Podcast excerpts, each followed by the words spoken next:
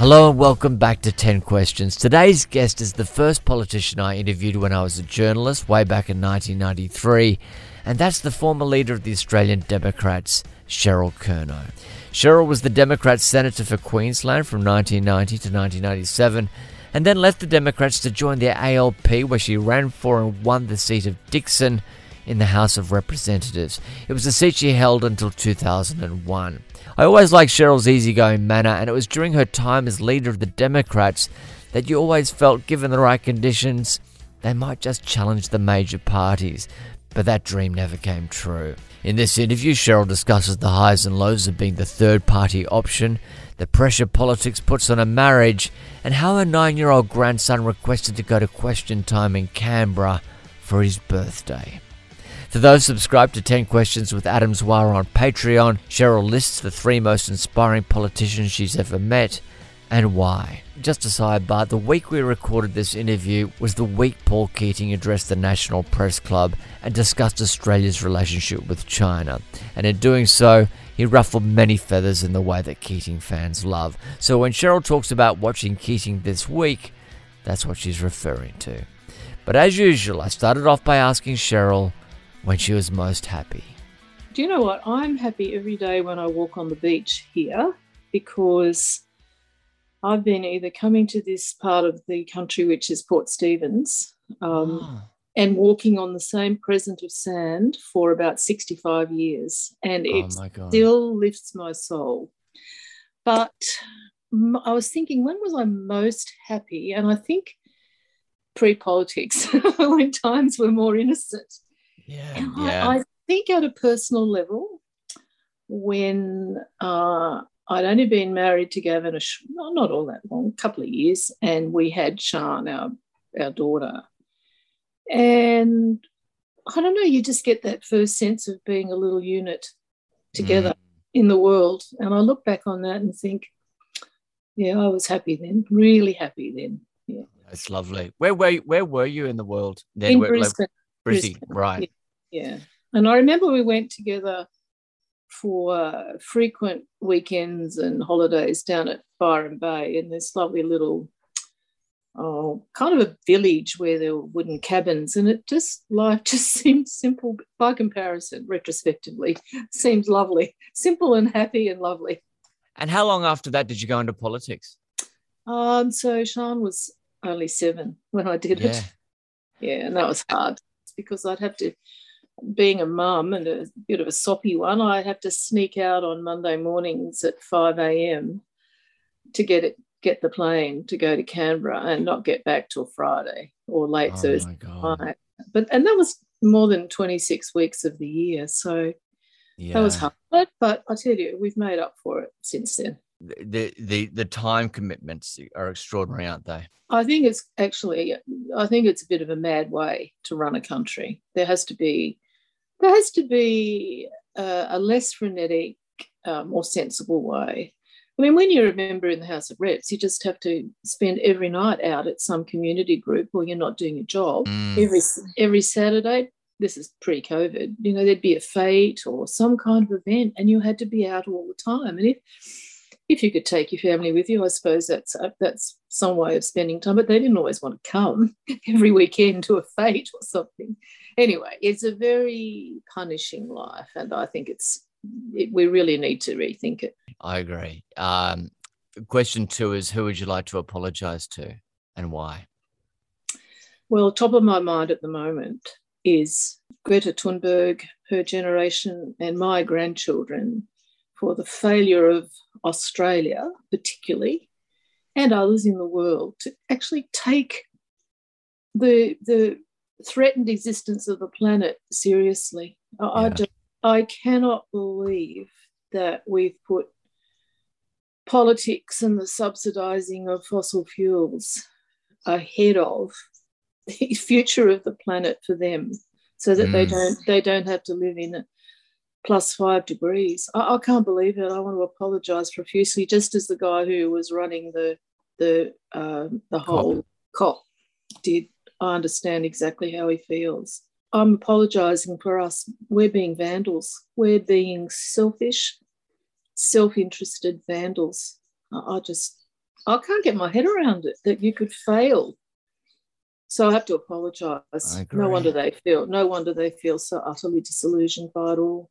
In times like that, do you wish you were still in politics so you could perhaps just do something about it? Look, it was great having a voice. Mm. But a voice without delivering action is, I mean, that's what all the Liberal moderates are doing, saying, oh, it should have been, we should have a bit more ambitious target. But they're mm. in a government that stops them from doing it. So yeah, the, vo- the voice isn't enough anymore. Um, I don't know, but it does, but it is, I did always feel like the first day I walked into the Senate and had a seat and a little glass plaque with my name on it, I did feel, wow, this is a place where a voice matters. Mm. And it did, and it did on some things, yeah. Yeah, yeah. Uh, what is your greatest regret? Probably not doing better at making a marriage stick, not stepping in early enough when the warning signs were there and seeking to, um, you know, do something about it. Because I think when you get in your seventies and uh, the, the, the, what would you say, the warmth of long-term companionship isn't there. It's that's that's a bit of a regret. Mm. I'm single. Uh, you mentioned before with the with the, the time commitments. Is that does that? I mean, how do political marriages yeah. last in those situations? Oh well, they, a lot of them don't, do they? I mean, you've got to have somebody who really, really understands and shares the journey um, mm. with you all the time. Um, and some people do choose a kindred spirit who completely understands. I mean, Tanya Plibersek's one that comes to mind. Mm. But um, honestly, you're made to feel, well, I know my ex-husband was always used to get, like, just as a ferrier of messages to me. They would oh, say, really? Will you tell Cheryl X? And, I, you know, after ten years of that, you can get fed up, can't you? Yeah. Because, you know, just as a person in their own right. What did he do? He was a teacher. Teacher. All right. So people would what, stop him in the street or... Yeah, and say, tell Cheryl, yeah. Oh, Lord. Yeah. Or wherever he went. or And also you could be out um, having a coffee or a meal somewhere and people being people, they would stare and mm. whisper behind their hands. And, oh, sometimes it got to you. Yeah, I mean... I ch- I chased some women around a clothes rack once because they were pretending to look at clothes and watching what I was doing. And I just went around the other side and said, if you've got something to ask me, ask me now. Just don't hide.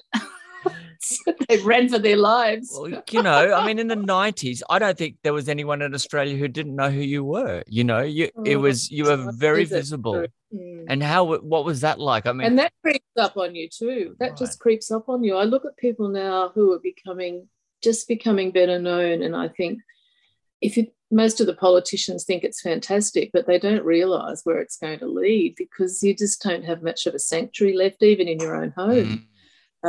Um, it just happens. I, it's not something I sought. How I became aware of it, I was walking on one of those travelators at Sydney at Sydney Airport, and I was just walking along, thinking, and then I suddenly saw these men going in the opposite direction, stopping and staring at me, and I thought, are they staring at me? I think they might be. So when it kept happening, I thought, oh my goodness, something's changed. Yeah, because yeah. you got, I mean, you know, the Democrats kept on g- getting their vote up every election, and it was like there was a time there. But you know, we never got above fourteen percent, and that's the same. The Greens can't get above twelve. We're in this. We might be changing, but we've been stuck in this kind of two major party mythology for so long now. Mm. Um, even though the two major parties' votes are only in the thirties, mm.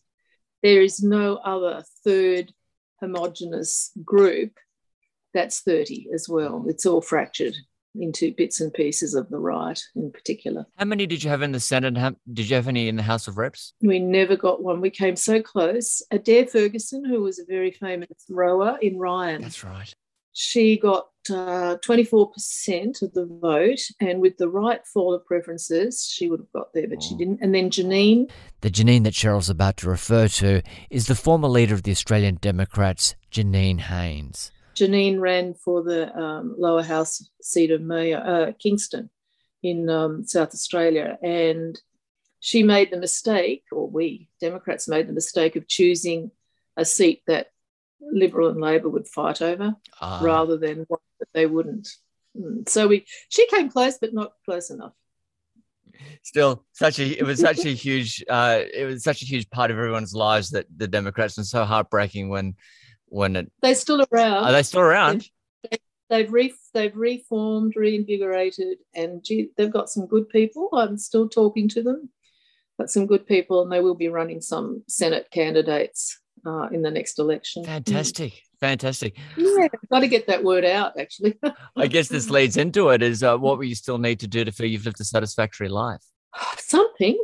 I don't know what it is. I'm waiting for it. I'm waiting for it. So I'm waiting for it to appear, because I I feel like I'm an unfinished canvas at one level, but I don't know what it is that I that I want to do at the next. Mm. Um, I'm really enjoying my grandchildren, mm-hmm. um, and deeply involved with um, their growth and their schooling. I was going to my grandson's school to help with reading, and I was looking at teaching ethics, and then COVID came. Oh. Um, uh, but that's not enough. My, my identity is not as a doting grandparent. I just don't know what it is, though. I don't want to be a. I don't want to be the mayor of the local area. I just. I don't know what it is. But I don't, I don't, people say, oh, but you've done so much in your life. But, you know, it doesn't feel like just quite enough. I just didn't finish it off quite enough. So yeah, yeah, right. I don't know what it is, but I'm open. I'm still open to it. Whatever it is, if it if it presents itself, I'm open to it. What did you do immediately after politics? Wrote a book and went to the U K. Ah, oh, so you lived there for and a while. Was fabulous. Oh, nearly, nearly eight years. In London? I loved it. Yeah, in London. Oh, and Oxford. Oh. And Oxford.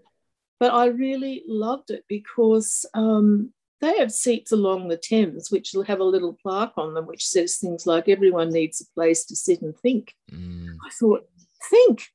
They actually value thinking. And then you watch people hanging from the straps of the tube, reading, reading, reading. And I think it's the cold climate, but they seem to be, and, and there's sixty-five million people, but I don't know, they just seem to be tuned in to the the intellectual, public intellectual side of politics as well, mm. and the the um, diversity of media as it was then.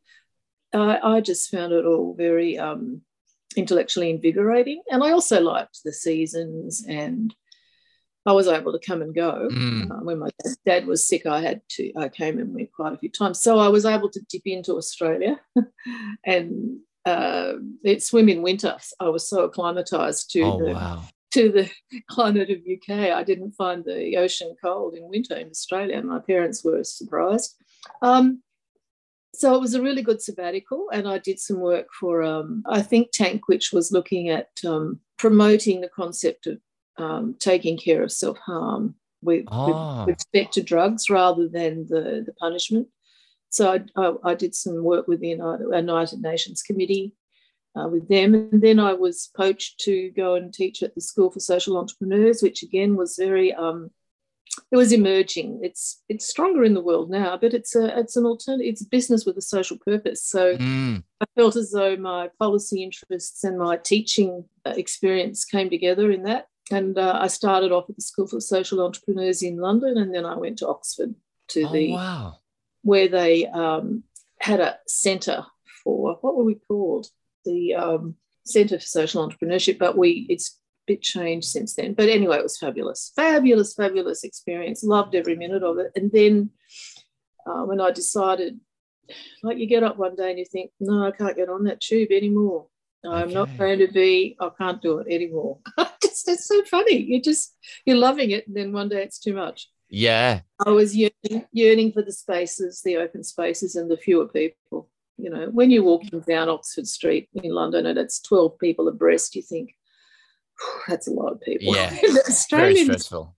Australians just aren't, I don't know, we have a, di I think we have a different sense of space because of how we grow up with it all around us. So I just woke up one day and thought, hmm.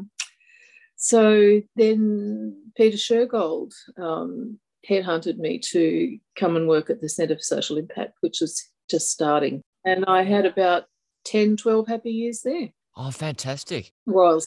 I was teaching all these inspiring young people who had a desire to be social change makers. So that was right, right up my alley. I was going to ask that, being in England, was it just nice to get out of the the fishbowl of what you're talking about before, people yeah, looking absolutely. at you? Except, except when I was first there, I'd only been there two weeks. I was walking along near the Houses of Parliament, and um, this person screamed out, "Senator Kernot, Senator Kernot!" I thought, oh, no. Anyway, it was a nice, friendly oh. person from um, Rockhampton, and he just wanted to have a t- photo taken with me.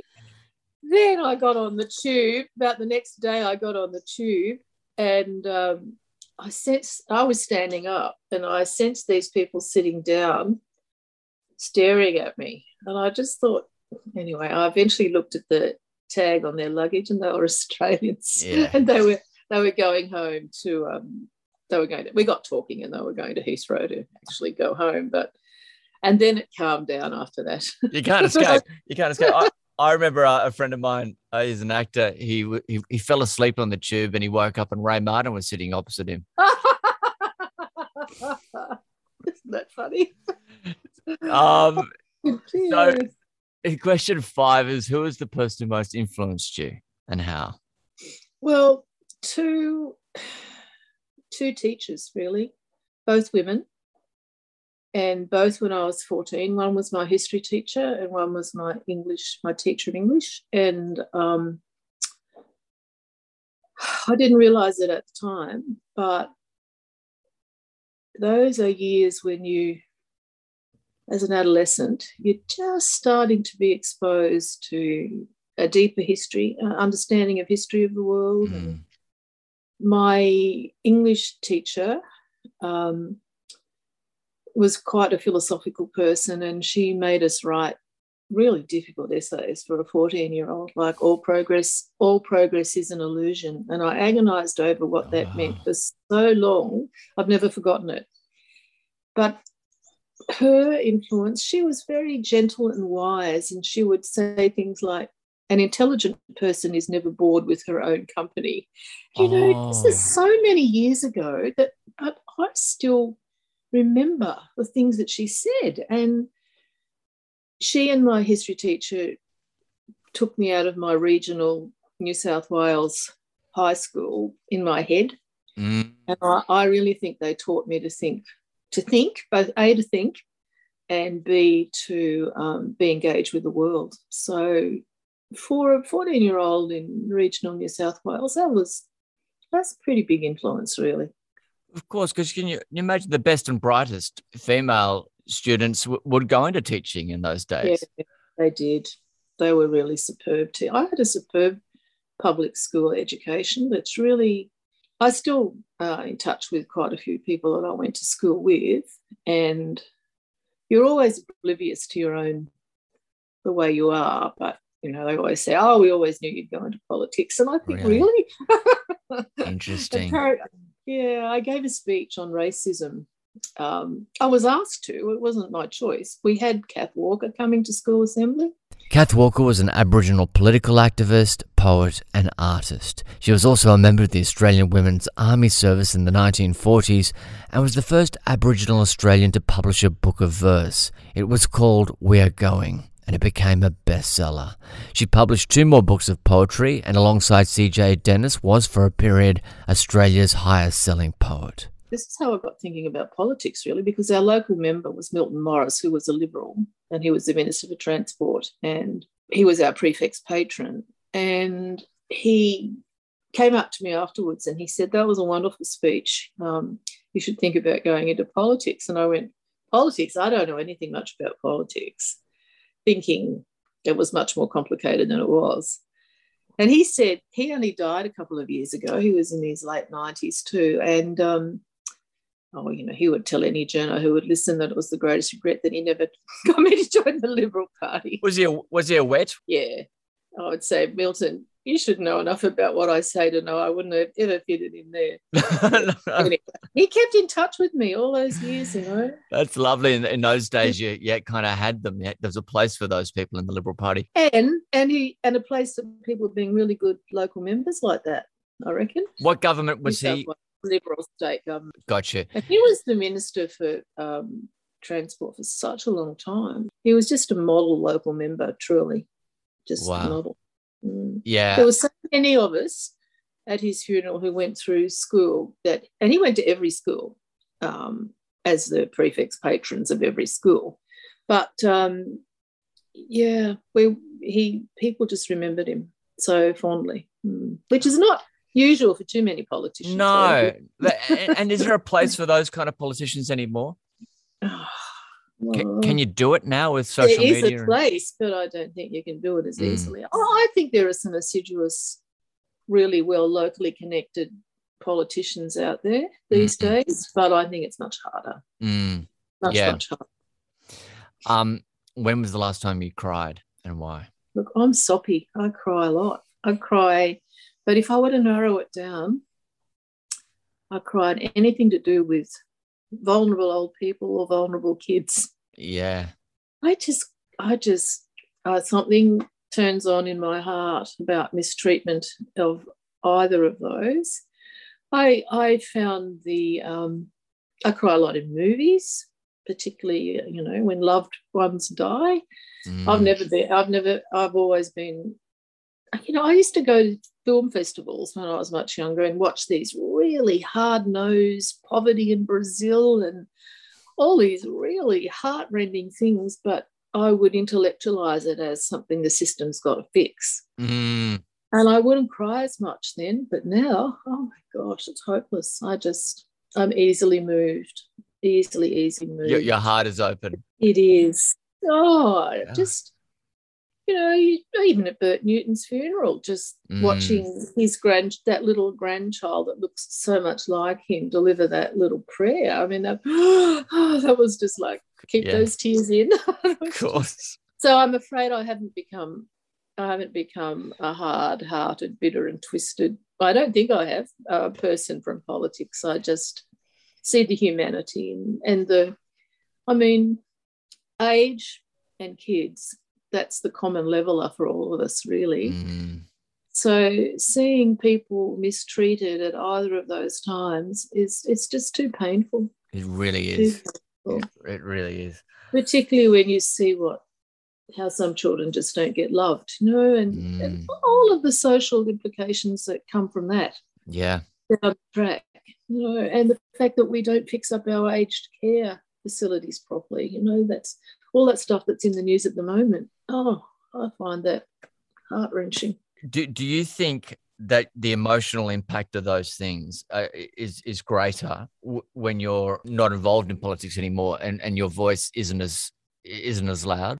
Not necessarily. I see people there who are just as appalled and moved yeah. by it. Yeah. But the justifications from the government, the calling of royal commissions, the cynicism of that, that gets in the way if you don't act on it. So, mm. no, little, yeah, I'm on the fence on this one, fifty-fifty. Yeah. I would feel better speaking, but unless I could hold the government to account to implement the recommendations of the Royal Commission, I'm just another voice. And I'm really sick and tired of us all speaking and nothing happening. I'm, I'm very, I'm very angry about that. Mm, I feel the same. Uh, what's your current state of mind? I'm mad as hell about those lying bastards in government. Mm-hmm. That's one thing. I can't watch too much of some of them. I have to mute it. Mm. But I, but I'm determined to be vigilant. I'm not opting out as a citizen. I'm, I'm remaining vigilant and trying to call out the lies. Mm. Um, interspersed with walks on the beach to get my sanity back, get some sense of equilibrium yeah. back. And reading stories to my grandchildren. So I have to say I'm angry at the destruction of our democracy. Mm. But um, I can't, I was born with politics in my system. I can't help it. My grandfather was interested, not that I got, he died when I was twelve, but he was a Labor Party organiser on the coalfields mm-hmm. in Hunter Valley. And um he apparently was asked to be a candidate, but we didn't. He didn't take, pursue it. So, but I never knew that much about that part of him. I just saw him with his utility, with stuff in the utility truck, with stuff in the back of it from time to time. um, and so it's I really believe there's a there's a kind of there's a bit of a genetic thing. My grandson, who's only nine, asked to go to Canberra for his birthday, and he sat through an entire question time with me, oh and God. He asked me all about it. I thought, oh my goodness! Wow. every second, every second generation. That's... He takes he takes a big interest in things. He's always asking. I woke up to what he started asking me. He'd be sitting playing a screen under the news on that television, and he'd say, Nana, what does that mean? What does that breaking news mean? And he he's really interested in it. And I think, oh, my goodness. Oh, my goodness. Because you, you hear about that. You kind of wonder what a path to politics is. And, you know, you hear about Keating at a very early age, you know, pounding the pavement at Bankstown or wherever it was. And you yeah. go, it never occurred to me. I was just watching cricket. So, you know, that's why I, that's why I didn't go into politics. No, I, I know. I just don't know. So there's a gene somewhere down our down my mother's my mother's line somewhere. Anyway, there's people say I was um they I, my uncles, who's now dead, say I was I reminded him of my grandfather, but as I said, because he died when I was twelve, I couldn't really I couldn't I didn't really feel I knew him very much very well. Mm. Interesting. Yeah, but he lives inside you. Yes, he does. I actually have very small ear canals, which we inherited from him too. Which is good for listening, good for hearing round corners. It's good for politics then. It is, it is, it is. I could hear people mm. just from a distance when I wasn't supposed to. Interesting. Anyway. Oh, that would have been good. Um, what do you consider your greatest achievement? Well, there are bits and pieces, but I think the one that will be long-lasting is the working with the Keating government on proving by law that terra nullius, that this land wasn't occupied, was a historical uh, inaccuracy, and setting it right with um, native title legislation. That night in the Parliament, like in the Senate after midnight, and all the public galleries full of Indigenous Australians and others, but the Liberals, having um, filibustered it as long as they could for well over a week, and Keating saying we'll stay till Christmas and beyond. And when it went through, honestly, it was just utterly exhilarating. And in its own way, even though it's had a couple of flaws in the in the original legislation, which even Paul Keating says have been work, need to be worked on, it has it's taken that racist pillar out from under under um, the history of this country. And Oh, and the lovely thing is I just made so many um, wonderful friends, you know, the Marcia Langtons and the Noel Pearsons of the world. I just, I think that was it, yeah. I've done other things like carers' leave, which legitimised leave for working parents, because you had to ring up, prior to that, you had to ring up and pretend you were sick yourself to take time off when your children or your oh, elderly parents right. were sick. Yeah, so that's another one that has a different structural yeah. implication for people. Um, with, with um, uh, isn't isn't it interesting when you're sixteen, you made that speech on racism, and then yes. it ends up later on being your greatest achievement. Well, exact. Well, I think I said something to the effect of, um, I, when I was sixteen, I never knew that I would be casting a balance of power vote that would do this to Australian history. It was very, I felt it very keenly. It was wonderful. Great sense of achievement. Who would you want on your side in a battle, and why? Again, this is a kind of, um, it came to me this week. Uh, I was thinking about that. This came to me this week, which is I want Paul Keating on my side. We might be, we might be in our seventies, but I reckon we were a pretty good team when, uh, he would put up the ideas, the legislation, and we would say, good starting point, we think we can make it fairer. So just based on this week, watching him with his with his words, we'd win the battle on the words. We wouldn't need to do anything else. But words, logic, sense of history, loyalty. Um, I think I think he and I, we'd be a pretty good combination still. Yeah. I can imagine him then saying, but- Cheryl? Cheryl, I've got a quote here. yeah, yeah, yeah. I um, I I shared a dress as a, in my uh, acting days, I shared a dressing room with Jerry Connolly, who oh. for because he's kind of he's a little bit on the spectrum, and he would like spend a whole week as Keating, and then he'd spend oh. the next week as Beasley. As Queen. Oh, oh. It's crazy. Oh yeah, it was, you know, mm. or Robert Ray. He could do them all, all you know, from yeah. that kind of dream team nineties Labor yeah. front well, that bench. That was an amazing time. Yeah. In our politics, it was. It really was. All of it. That was, yes. was a fabulous time. But Keating's unique, and obviously he had that unbelievable intelligence which has mm. enabled him to grasp the history of the world the way he has and our place in it. He, I found him, I was at the Redfern speech. Oh, um, wow. Oh, I had no idea it was going to turn out like that. I was just sitting in the front row. Um And there was noise everywhere. There were kids, Aboriginal kids, walking around everywhere. There was noise everywhere. Then suddenly I heard him say, "We took the land and smashed the traditional way of life. We brought the diseases and the alcohol. We committed the murders. We took the children from their mothers. We practiced discrimination and exclusion. It was our ignorance, ignorance and our prejudice and our failure to imagine that these things could be done to us." And the whole place went, hang on, something's happening here. And then we were hanging on every word.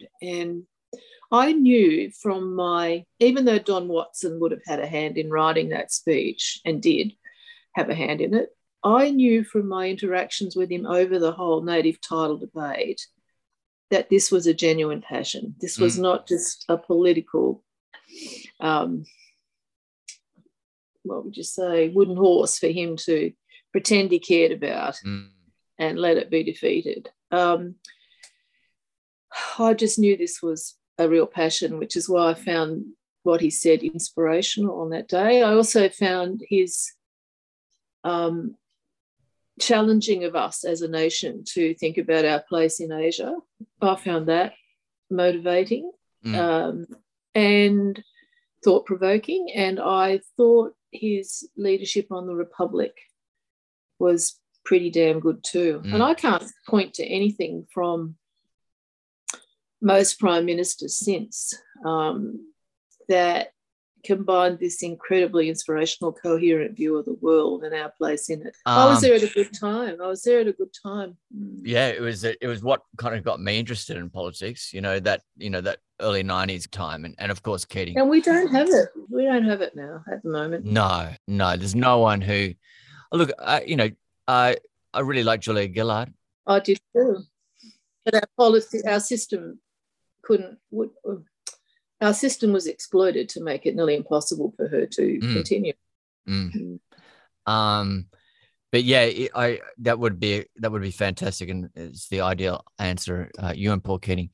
Um, and lastly, what would...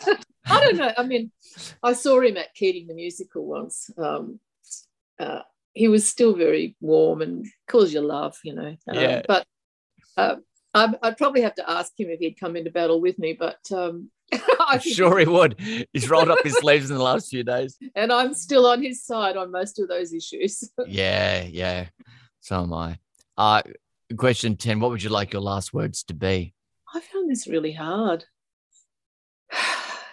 I think I'd like to say to people, go gently in this world. Mm, that's nice. Go gently in this world. I mean, you know, I'm not going to be trite and say I did it my way, because we all do it our way, don't mm. we? And some people succeed having a much more noticeable my way than others. But I don't know, in the end, in the end, it's about humanity and our impact on others, I think. Yeah. So I think that's, I think that's what I'd like to say. Mm. That's lovely.